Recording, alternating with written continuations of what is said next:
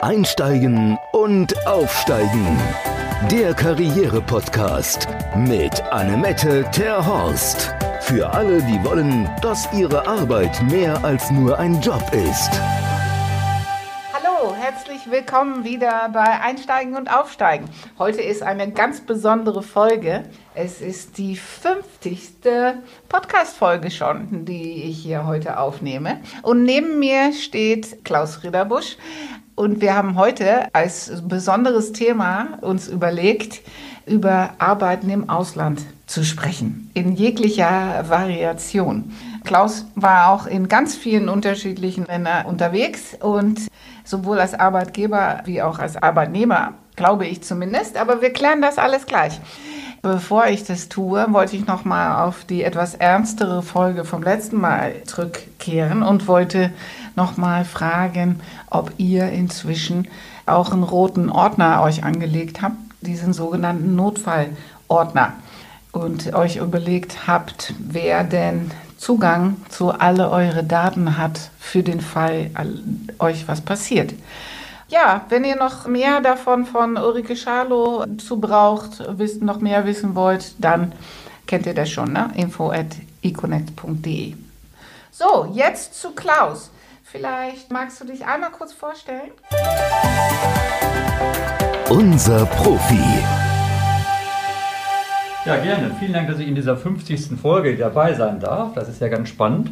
Und ähm, ja, ich bin seit langen Jahren für eine internationale Firma tätig und äh, habe dort für viele verschiedene Länder gearbeitet, sowohl eben als junger Frischling rübergegangen ins Ausland für diese Firma und jetzt in letzter Zeit auch eben dann als äh, Geschäftsführer Leute im Ausland angestellt und gleichzeitig auch internationale Mitarbeiter gehabt und auch jetzt in der Beratung international tätig. Genau, und da wollen wir mal ein bisschen ins Detail gehen. Ich bin ja, alle Hörer wissen das, ich bin ja Holländerin und du hast ja für ein holländisches Konzern, wenn ich das so nennen darf, ein holländisches Konzern gearbeitet. Und dann die unterschiedlichen Stationen, die ich für mich schon äh, hinter mir gebracht habe. Ich war in der UK und in den USA tätig und bin natürlich jetzt hier immer im Ausland unterwegs. Und du hast ja für diese holländische Firma gearbeitet, warst ja dann als Ausländer in dem, dem Land oder mit den Holländern zugange. Und dann Schweden und Australien. Mhm. Na? Oder äh, fehlt noch was? Nee, das stimmt schon. Was vielleicht noch fehlt, ist, dass ich auch dann in Europa eine internationale Rolle hatte und dann mit 36 Ländern zusammengearbeitet habe. Das heißt, ich war zwar nicht in diesen Ländern ansässig, aber ich hatte ständig halt Besprechungen mit den Leuten aus diesen Ländern. Also das war das europäische Ausland sozusagen und insofern äh, kam das auch noch dazu. Genau. Und in Australien so ein kleiner asiatischer Teil auch noch, weil es zur Asiengruppe gehörte. Okay, ja, das heißt, wir zwei decken mehr oder weniger bis auf Afrika dann die ganze Welt ab, ne? So einigermaßen. also genau. einigermaßen. So, dann parallel dazu habe ich auch noch einen Freund, der arbeitet seit vielen, vielen Jahren in Dubai. Den habe ich auch für diese Folge schon ein Interview gehalten. Darüber erzähle ich gleich auch noch was. Und ich habe in Dubai auch ein Arbeitnehmer, nicht von ihm, sondern von einer anderen Firma im Interview gehabt. Deswegen, es wird eine bunte Reise durch die Welt. Die Holländer, die sind ja ein bisschen anders als die Deutschen. Das kenne ich natürlich aus Sicht der Holländer. Du kennst das natürlich aus Sicht der Deutschen. Wie ist denn das äh, für dich gewesen, für ein holländisches Unternehmen mit Holländern zu arbeiten?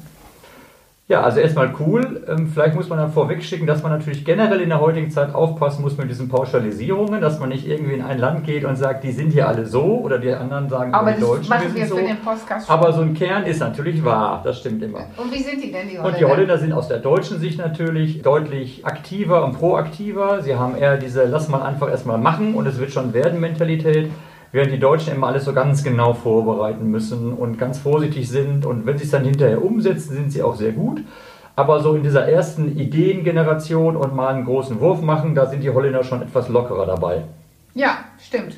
Stimmt. Stimmt. Kann Kannst du bestätigen? Ja, kann ich voll bestätigen. Nein. Ich bin eine typische Holländerin, was das anbelangt. Okay. Genau, so, okay. Ja, und ich habe, aber ich habe das immer als sehr, diese Genauigkeit, die hat mir ja immer sehr gut gefallen oder gefällt mir immer noch sehr gut in Deutschland, weil man kann ja mit Deutschen gut Verabredungen treffen und die werden eingehalten. Und äh, was ich auch, ich habe ja in, in meinen Berufsanfängen habe ich in England gearbeitet und meine Erfahrung mit den Engländern ist, Die reden darüber in ein ähm, Team und dann gehen alle auseinander und dann setzen sie sich wieder zusammen und dann reden die wieder darüber in dem Team.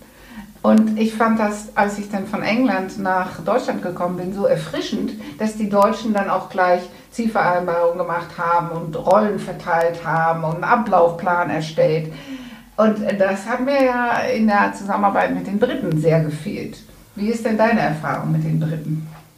Also das kann ich nur bestätigen, dass man sich sogar als, finde ich, Nicht-Brite manchmal in den ersten Meetings ein wenig dumm vorkommt, weil man gar nicht so geschliffen reden kann wie die Engländer. Die haben ganz tolle Ausdrucksweisen und alles klingt gigantisch und eigentlich ist schon alles klar.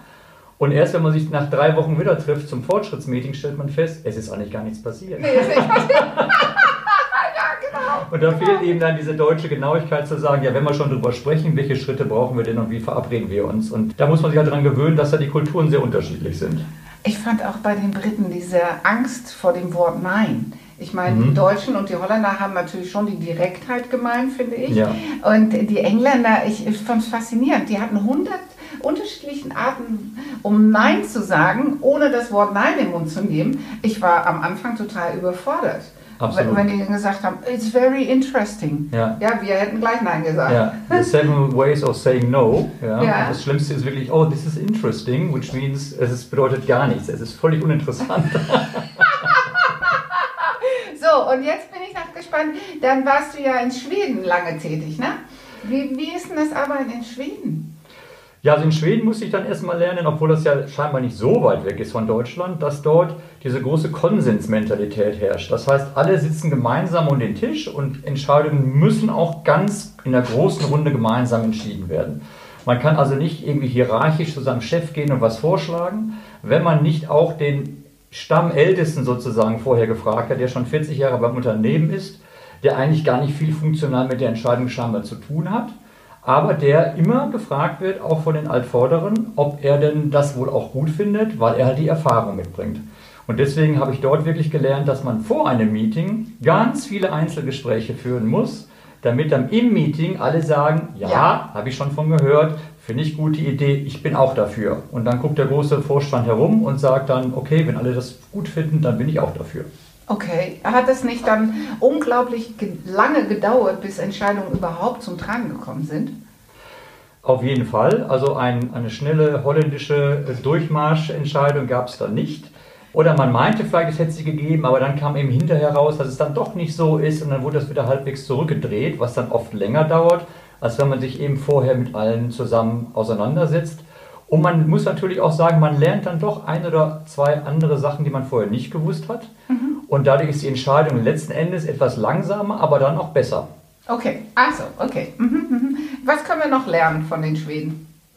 Ja, von den Schweden kann man auf jeden Fall dieses berühmte Thema Gleichberechtigung lernen. Die waren ja schon vor 20 Jahren sehr gleichberechtigt und hatten die höchste Frauenquote in der Arbeitswelt. Mhm. Und ich weiß noch, als ich den ersten Tag dahin kam und auf einer Baustelle standen also Leute im normalen Blaumann mit Helm. Und dann war wohl Mittagspause und zogen sich den Helm ab und darunter waren also drei wunderschöne lange blonde Haare, weil es drei Frauen waren, was mich sehr beeindruckt hat damals. Also das war mein erster Tag, so ja. weiß ich noch wie heute, wo ich dachte, okay, das ist wirklich gelebte Gleichberechtigung. Und das hat man auch in der Firma gemerkt. Also Ganztagskindertagesstätten, Kinder kommen mit ins Büro, wenn es sein muss, extreme Flexibilität, was solche Sachen anbelangt und dadurch eben auch eine sehr hohe Frauenquote. Okay, okay. Sind denn Kinder nicht nur, dass sie jetzt in dem Ablauf dann mehr berücksichtigt werden, sind die dann auch grundsätzlich präsenter in der Gesellschaft dadurch? Also sie haben schon etwas mehr Kinder. Ähm, sie sind jetzt nicht so, dass sie alle ihre Kinder mitbringen würden, weil sie natürlich eine gute Infrastruktur haben, mhm. wohin sie die Kinder bringen können. Mhm. Aber wenn dann ein Kind krank ist und deswegen nicht in den Kindergarten darf, dann ist ja in Deutschland oft so, dass dann auch ein Elternteil zu Hause bleibt. Ja. Und wenn das Kind halbwegs okay ist, dann wird es dann einfach mal mitgenommen in die Firma für einen halben Tag. Natürlich nicht, wenn es 40 Fieber hat, aber wenn es jetzt so ein bisschen knattelig ist. Mhm. Und das wird auch akzeptiert. Das ist auch völlig okay und okay. es wird auch, kein, wird auch nicht als große Ausnahme gesehen. Okay. Und warst du, als, warst du auch Chef in Schweden? Nee, da war ich äh, relativ junger Mann. Das ah, heißt, okay. ähm, ein interessanter Punkt auch, dass damals das war eine Beteiligung und ich war der erste Nicht-Schwede, der nach Schweden gegangen ist, der erste Ausländer. Okay. Und es hieß also am Anfang erstmal, ich musste die Sprache lernen, um ja. mich dort anzupassen. Und natürlich sprechen die Schweden sehr gut Englisch. Ja. Und trotzdem merkt man dann halt, wenn man versucht, ihre Sprache zu sprechen, gerade weil es eine relativ kleine Sprache ist, ist ja keine Weltsprache wie Spanisch oder Englisch, mhm. Dann sind sie natürlich nochmal viel positiver und offener, wenn sie merken, da bemüht sich jemand und Holländer und Deutsche können relativ schnell Schwedisch lernen. Mhm. Und ich habe dann wirklich drei Wochen einen Intensivkurs gehabt, jeden Tag acht ja. Stunden. Okay. Und musste dann vom ersten Tag an auch sprechen, was mich sehr viel Überwindung gekostet hat. Ja. Aber da die Schweden sehr höflich sind, haben sie mich dann auch sprechen lassen. Das hat mich nochmal ganz anders dann integriert. Was ja. vielleicht auch nochmal so eine, eine, ein Mitnehmensatz ist, selbst wenn man heutzutage mit Englisch klarkommt, ist es schon gut, wenn man die Landessprache zumindest ein bisschen beherrscht. Praat je dan ook een beetje Nederlands? Ja, bist. Aber mehr Schwedisch als Holländisch. Insofern kommt man dann eigentlich äh, auf jeden Fall besser klar. Ja, das, das stimmt auf alle Fälle. Man kommt auf jeden Fall besser klar. Das ist, muss ich noch eine Anekdote erzählen von meinem ersten Tag in, in Deutschland. Ja. Ich bin ja aufgewachsen an der deutschen Grenze, deswegen ich habe immer Deutsch gesprochen. Mhm. Aber ich war ja für einen britischen Konzern tätig ja. und ich bin von der UK dann versetzt worden nach Hamburg. Mhm. Deswegen, das war mal, die hatten gedacht, da kommt ja jemand aus der UK. Und der Vorstandsvorsitzende damals hatte irgendein, ja, es war nicht so ein, war ein Witz, er hat einen Witz gebracht. Äh, na, große Männerrunde, da kannst du dir denken, was für ein Witz das war. Und einer von denen sagte dann, da steht da steht die neue Kollegin. Mhm. Und äh, er sagte, ach, ist doch egal, die spricht sowieso kein Deutsch. so, Falsch. und dann stand ich dann auf und habe dann meine Präsentation auf Deutsch gehalten. Oho. Ja, so, so viel dazu. Ja, genau, das war ein genau. guter Einstieg. Der hat sich auch äh, auf ewig an mich dann erinnert. Genau, das ist der Vorteil, wenn man die lokale Sprache gelernt hat. Absolut. Ja. ja, ja, ja, ja. Ja, und dann war noch so eine Sache. Du kennst das ja auch mit dem Duzen und so ja. bei den Holländern und wahrscheinlich auch mit den Skandinaviern. Kann ja sofort duzen. Sofort. Ja. So, deswegen, an meinem allerersten Arbeitstag in Hamburg sage ich zu meinem gesamten Kollegenkreis, Hallo, ich bin Annemette. Das hat einige Jahre gedauert, bis das denn die, Wogen sich wieder geglättet haben. Das kann ich mir vorstellen, genau. das war schwierig. So, und dann ging es dann später nochmal nach Australien, ne? Genau, da, ging's, da war ich aber wesentlich weiter schon. Da ging es dann nach Australien, schon mit Familie und allem Umzug, was dahinter steckt. Deine ähm, drei Kinder. Genau, drei Kinder da mitgenommen. Das war also schon ein großer Wurf und natürlich auch die Kinderfahrräder mit Stützrädern mitgenommen nach Sydney, um dann festzustellen, dass kein Mensch in Sydney auf der Straße Fahrrad fährt. Aber die deutsche Familie hatte alles dabei, wie es sich gehört. okay, und ja, wie ist das Arbeiten mit den Australiern? Ja, die Australier differenzieren sich zwar sehr von den Amerikanern und Engländern, weil sie eben ein eigenes Völkchen sind, wie sie sagen, aber sie haben halt schon sehr stark diese Can-Do-Mentality. Okay. Ähm, sie sind eben auch im, im, Grunde, das darf man nicht so laut sagen, kommen die, die Australier ja im Prinzip aus der Einwanderung. Sind und alles sind Verbrecher. Sind, sind alles Verbrecher. Strafgefangene, die aus England darunter geschickt wurden. Das heißt, sie haben schon eine relativ gute Can-Do-Mentality und sind auch sehr kreativ, Dinge zum, zum Leben zu bringen. Mhm.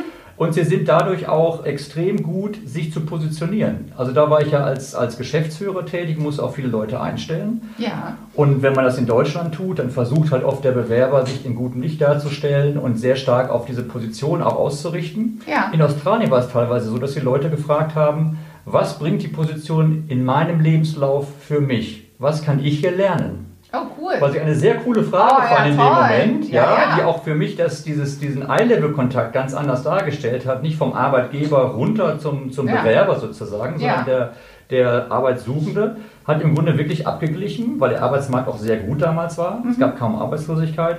What's in for me? Ja. Also was kann ich hier machen? Und dann hatte man ein völlig anderes Gespräch und ja, musste selbst richtig manchmal nachdenken. Das fand ich sehr spannend. Ja, sehr gut, sehr gut. Das finde ich auch sehr spannend. Ja, und dann hast du noch mal die asiatische Umländer einmal kurz angesprochen. Da ist es natürlich auch noch mal anders, oder? Ja, das habe ich also nur so am Rande mitbekommen, weil damals Australien zur asiatischen Region zählte und die Regionalmeetings halt meistens in Singapur oder sonst wo waren und mit den asiatischen Ländern zusammen. Mhm. Und da war man natürlich als westliche Australier schon der Exot, weil das andere halt komplett besetzt war von, von asiatischen Kollegen. Mhm. Und da muss ich sagen, das ist kulturell natürlich schon nochmal eine ganz andere Entfernung. Da ist jetzt Europa oder die, die englischsprachige Welt natürlich relativ einfach zu verstehen. Bei den Asiaten muss man schon wirklich verstehen, welches Land welche kulturellen Gepflogenheiten hat, mit wem man locker umgehen kann, was selten der Fall ist, mit wem man etwas förmlicher umgehen muss. Und eben allein das berühmte Überreichen der Visitenkarte, der Businesscard ist ja schon eine heilige Handlung, wenn man die nicht mit beiden Händen entgegennimmt und nicht mindestens eine knappe Minute drauf schaut und interessiert jede Nummer und Telefonnummer durchliest, dann gilt das so, als wenn man sich gegenseitig gar nicht angeschaut hätte. Also man muss da schon wirklich aufpassen, dass man nicht dann mit dieser etwas europäisch-amerikanischen Hauruck-Mentalität dann denen über die Seele fährt, weil sie werden es nie sagen. Sie sind eben nee. sehr fein und sehr stolz, aber man ist bei ihnen im Grunde unten durch und merkt es wahrscheinlich zwei Jahre lang nicht und wundert sich, warum die Geschäfte schlecht laufen. Okay, okay, okay. Nochmal zurück zu Australien. Wie war denn das mit dem Thema Gleichberechtigung? Das war okay. Also die, die Frauen waren da schon deutlich gleichberechtigter als, als in Deutschland, habe ich das Gefühl. Mhm. Es ist von den Zahlen her auch nicht so super beeindruckend, weil da schon wahrscheinlich aus dieser Strafgefangenenzeit, Strafgefangene sind ja meistens Männer interessanterweise, ja, ja, die Frage ja, schon beantwortet haben doch so eine gewisse äh, Macho-Mentalität in Australien ja. noch herrscht. Und die sind ja auch für diese etwas härteren Sportarten von Rugby über Aussie Rules Football, äh, was im Grunde komplett schutzlos passiert und man sich gegenseitig da alles aus dem Gesicht treten darf, was so ungefähr erlaubt ist, sage ich mal jetzt aus unserer ja, europäischen ja, ja, mhm. Filigran-Fußballbrille. Mhm. Ähm, da sind sie schon ein bisschen, ein bisschen härter drauf. Und deswegen ist auch zum Beispiel kulturell, war die erste Frage, die mir gestellt wurde, welchen Sport machst du? Mhm. Weil jeder irgendwelchen Sport macht, meistens auch sehr intensiv und meistens auch Outdoor. Wenn dann, also mein, äh, mein Vorgänger holte mich also vom Flughafen ab an meinem ersten Tag und hatte auf seinem SUV, den die damals ja schon hatten, lange bevor die in Deutschland äh, en vogue waren, weil sie halt wirklich durchs Land fahren, mhm. hatte er halt ein riesiges Kajak drauf, mhm. was noch nass tropfte, weil er halt oh. halt seine, seine morgendliche Pazifiktour gemacht hatte wo man auch sagt, okay, zwischen den weißen Haien und den vier Meter hohen Wellen ist er dann anderthalb Stunden mit seinem Sea-Kajak unterwegs gewesen, um da so ein bisschen äh, Kajaksurfing zu machen. Gut, das ist natürlich, wenn es 8 Uhr morgens schon der Sport hinter einem ist, auch schon wieder beeindruckend. Ja, Wahnsinn! oh wow, oh ja, ja, sehr beeindruckend. Ich war ja auch noch eine Weile in den USA tätig und ich meine, wir in Deutschland, hier in Deutschland wird ja auch hart gearbeitet und ich, ich sage ja auch, äh, finde auch immer in Holland wird auch hart gearbeitet, mhm. aber irgendwann ist dann auch mal Schluss. Und in den USA, da war das so, sogar in, in der Abteilung, wo ich gerade war, die gingen auch alle samstags zur Arbeit das war zwar kein offizieller Arbeitstag, weil die hatten auch die Fünf-Tage-Woche, mhm. aber trotzdem, das gesamte Team ging auch am Samstag in die Firma. Der einzige Unterschied war, dass sie dann in Jeans und Schlabberpullis rumliefen, während sie die anderen fünf Tage in ihren Anzug rumrannten. Äh, ja. Ich habe das jetzt nicht so als so richtig toll empfunden. Aber wie war denn das da in Australien? Ist das auch eher. Nee, das war nicht so. Also die Australier sind in der Beziehung schon eigentlich sehr locker. Die sind aufgrund des Klimas auch dafür bekannt, dass sie äh, früher oben Sakko und unten Short getragen haben. Das war ein offizieller Business-Look, der erlaubt war. Oh, echt? Ähm, oh. Mittlerweile geht eigentlich äh, keiner mehr mit Short ins Büro, weil es doch ein bisschen merkwürdig ist. Aber ja. sie haben zumindest sehr früh diese, sagen wir mal, was wir damals als Leisure Friday bezeichnet haben. Das haben die im Grunde die ganze Woche getragen. Also das war schon relativ entspannt. Gleichzeitig sind sie aber eben auch sehr proaktiv. Wo du die Amerikaner ansprachst, habe ich dort zum Beispiel auch als erste Frage bekommen, als Führungskraft, welchen Coach willst du denn haben? Und für mich war Coaching eher mit, ja, man muss vielleicht was ändern oder man hat ein Problem, das man bearbeiten möchte, verbunden. Mhm. Und die hatten aber dieses proaktive Coaching, zu sagen, genau. du bist in einem neuen Land, es ist eine neue Kultur, du hast eine wichtige Aufgabe Warum hast du keinen an deiner Seite, mit dem du dich darüber austauschen kannst? Weil mit deinen Mitarbeitern ist es vielleicht schwierig, das im Alltagsgeschäft zu verstehen. Die haben eine andere Kultur. Ja. Und so konnte ich mir aus drei Coaches einen aussuchen. Das fand ich also sehr sensationell. Habe ich auch seitdem nie wieder erlebt. Und wow. als ich nach Deutschland zurückkam, war das auch sofort wieder weg, weil die Frage wurde dann mit brauchen wir nicht beantwortet. Oh. Also da waren die Australier schon sehr weit und hatten cool. dann hatte ich dann sehr schnell einen, das war natürlich dann auch ein ehemaliger Rugby-Coach, das kommt ja. natürlich oft aus dem Sport, weil ja. die halt sagen, Motivation, ja. Team Spirit und so weiter ist natürlich der Sport immer ein nettes Beispiel. Ja, auf jeden Fall. Das waren tolle Gespräche, die ich mit dem hatte, die mich auch wirklich weitergebracht haben, weil der mir zum Beispiel bei einer wichtigen großen Vertriebsveranstaltung gesagt hat, du kannst dich nicht da vorne hinstellen und einen Sachvortrag halten, wie du es vielleicht aus Deutschland gewohnt bist.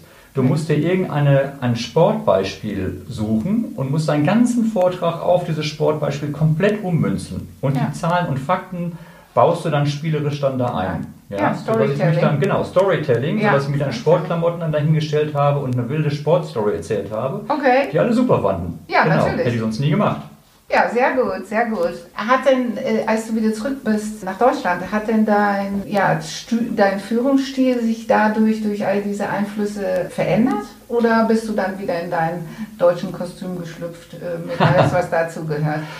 Äh, Nein, das kann man natürlich nicht mehr. Der Vorteil ist ja, wenn man im Ausland war, dann sieht man sein Heimatland, wenn man zurückkommt, natürlich auch anders. Was, glaube ich, das, das größte Learning ist, was man überhaupt haben kann, dass die Welt eben etwas anders ist, als man sie immer vielleicht aus seiner Landessicht gesehen hat. Und man sieht auch das Verhalten dann im eigenen Land durchaus ein bisschen objektiver und so ein paar Sachen, die halt wirklich gut sind, wie du eben auch sagtest. Ich mochte an den Deutschen die Genauigkeit und die Zielvereinbarungen, aber auch eben das Schlechte zu sehen. Wenn Genau. man in Australien hört, äh, äh, du kennst doch das The German Angst, ja, die deutsche Angst Ja. vor allen Entscheidungen und was könnte alles passieren Genau. und so weiter. Ja, das haben andere Länder halt nicht so. Nee. Und sie haben ja auch, sind ja auch nicht dem Untergang geweiht. Also es hat ja bei ihnen gut funktioniert. ja. ja, ja, Und entwickelt ja, sich im ja. Moment vielleicht sogar schneller als Deutschland Ja. das tut. Wir treten etwas auf der Stelle im. Moment, denke ich mal. Absolut. Und Mhm. ähm, insofern versucht man das natürlich schon mit rüberzubringen und ab und zu auch wirklich einfach diese Can-Do-Frage zu stellen, zu sagen, bring mir bitte immer einfach erstmal eine Lösung. Es gibt für alles auf der Welt Probleme.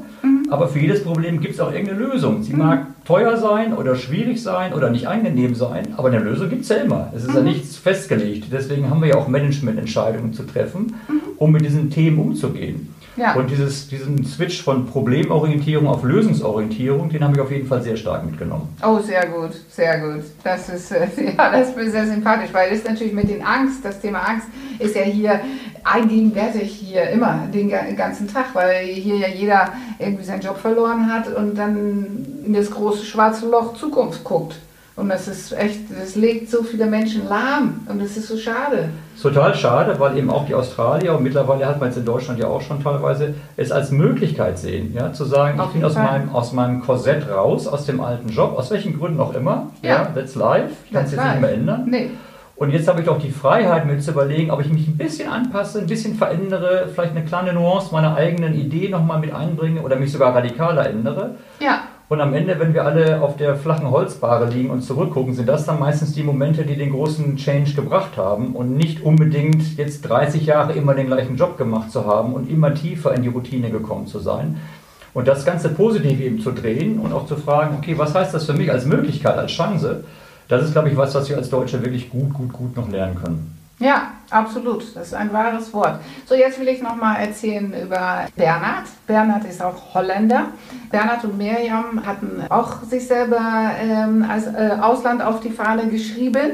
Und Bernhard baut ähm, Gasfabriken und Ölplattformen. Ganz spannend. Äh, und der ist jetzt in einem, äh, das Geschäftsführer in einem dubaianisches Familienunternehmen, in einer Ölgesellschaft. Und was ich so faszinierend finde, ist, dass, obwohl er natürlich komplett aus einem anderen Kulturkreis kommt und ganz weit weg ist, dass sie ihm, Miriam sagt immer, wir werden aufgenommen, als wären wir Teil der Familie. Es ist sehr, sehr, Miriam war im Krankenhaus und musste dann auch nach Europa für, für Treatments und da war für die gesamte Firma klar, Bernhard kommt jetzt erstmal nicht mehr zur Arbeit, weil Bernhard muss jetzt mit seiner Frau nach Europa.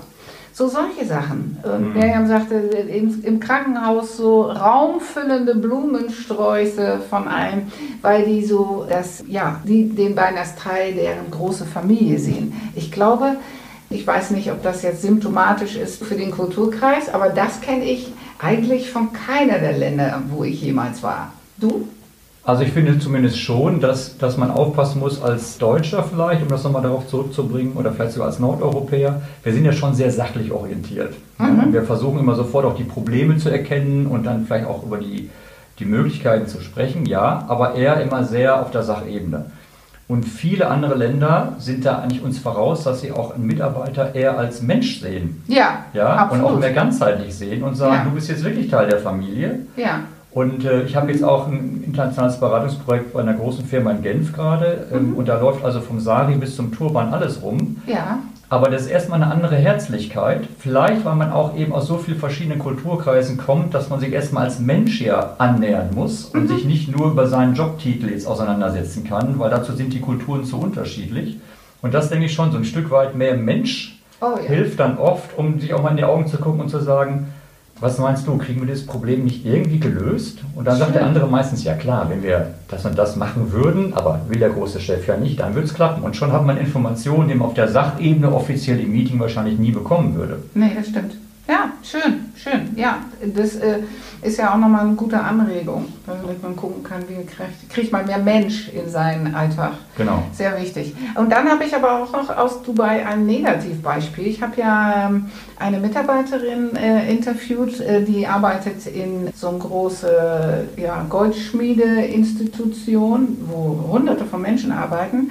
Sie erzählte dann, sie, kam, sie kommt aus Mumbai und ja, der Stellenwert von Frauen in Indien äh, ist ja nicht ganz so hoch. Also deswegen wollte sie gerne nach Dubai. Da ist für, war für sie, gab es für sie mehr Möglichkeiten. Sie sagte, sie, war sehr, sie ist sehr dankbar, dass sie den Job hat, aber die ersten Monate mh, hat sie nicht essen können, weil ihr Gehalt für den Weg, den Fahrtweg, sie wohnte noch äh, in Abu Dhabi, vom Fahrtweg von zu Hause zur Arbeit plus die Miete haben ihr komplettes Gehalt ja, verschwinden lassen. Oha. So, dass sie kann, genau, da, genau. Du, ich habe auch erst gedacht, das gibt's doch nicht. Ich meine, äh, na, wir reden ja hier auch über Minimum Wage und so weiter. Und äh, das fand ich schon echt happig, dass sie voller Begeisterung von diesem Job sprach, aber da nicht wirklich von leben konnte. Mhm. Das, das, ja, das fand ich hart. Absolut. Und da sind wir, glaube ich, in Deutschland auch eher verwöhnt, auch wenn man jetzt über Mindestlohn und so weiter natürlich diskutieren kann, klar. Aber wenn wir jetzt mal sagen, Leute, die einigermaßen eine Ausbildung haben und ganz gute Jobs haben, man kann auch relativ gut von seinem Gehalt dann auch einigermaßen seine Miete bezahlen und sein Essen bezahlen, auch wenn es manchmal nicht ganz einfach ist, Mhm. im Verhältnis zu anderen Ländern. Also wenn wir jetzt immer bei Deutschland meckern aus ausländischer Genau. Sicht, dann muss man natürlich das auch sehen, Genau, dass wir man auf einem sehr hohen Niveau manchmal hier rummeckern Mhm. und ähm, man sich manchmal auch fragen sollte, naja, wie geht es den anderen? Und, und uns geht es schon sehr, sehr gut gegenüber vielen Ländern auf der Welt. Ja, das natürlich auf jeden Fall. Ja, ich denke mal, wir haben jetzt, äh, wir sind jetzt am Ende äh, von unseren sehr interessanten kleine Weltreise und wir haben ja vorhin darüber gesprochen, was könntet ihr als Zuhörer diese Woche noch mitnehmen aus diesem Talk? Hausaufgaben. Na, also denk mal spontan, nicht alles, was in Deutschland gemacht wird, nur aus der deutschen Brille sehen, sondern einfach mal versuchen, eine andere globale Sichtweise zu sehen und jeden Auslandsaufenthalt auch zu nutzen. Und wenn es im Urlaub ist, mal so ein bisschen auszubrechen, in die Kultur einzutauchen und sich zu fragen, wie wird das eigentlich bei uns laufen? Und ist, was ist der Unterschied und ist das immer besser oder ist es manchmal sogar auch schlechter, wie es bei uns läuft? Und dadurch eben zu sagen, naja, es gibt immer noch einen Weg nach vorne und interessiert bleiben, andere Kulturen kennenlernen, das hilft einem auch, seine deutsche Aufgabe manchmal ein bisschen ganzheitlicher zu sehen und vielleicht zu neuen Lösungen zu kommen. Genau, so der Au- der Aufruf zu mehr Ausland im Alltag. Genau. Ja, sehr schön. Okay, ich, äh, Klaus, ich bedanke mich recht herzlich bei dir für diesen interessanten Einblick in deine Berufshistorie. Sehr gern. Ja, wenn ihr noch mehr wissen wollt über das Arbeiten im Ausland, ähm, gerne bei Klaus oder bei mir, mail an info.econnect.de. Und dann freue ich mich, wenn ihr auch nächstes Mal wieder dabei seid. Da haben wir natürlich auch wieder einen spannenden Gast. Unser Ausblick. Und in der nächsten Folge haben wir wieder einen tollen Gast. Sie steht schon neben mir, Caroline Wind. Vielleicht erzählst du kurz, wer du bist und was wir von dir im Podcast erwarten können. Ja, hi, ich bin Caroline. Ich bin Künstlerin und ich erkläre euch in der nächsten Folge, wie es dazu gekommen ist, wie man seine Energien nutzen kann und was die Auslöser dafür waren und wie ihr vielleicht auch von mir inspiriert werden könnt, um euren Weg zu finden. Ja, sehr schön. Und das hat sie, finde ich, ganz gut gemacht. Ich kenne die Folge ja schon und ich habe sie auch ganz spontan überhaupt erst zum Podcast eingeladen, weil ich ihre Lebensgeschichte so besonders finde und ihre Mut ja auch sehr zu schätzen weiß und gerne unterstütze. Und ähm, ja, wenn ihr wissen wollt, genau was und wie, dann freuen wir uns auf euch beim nächsten Mal. Tschüss! Einsteigen und aufsteigen.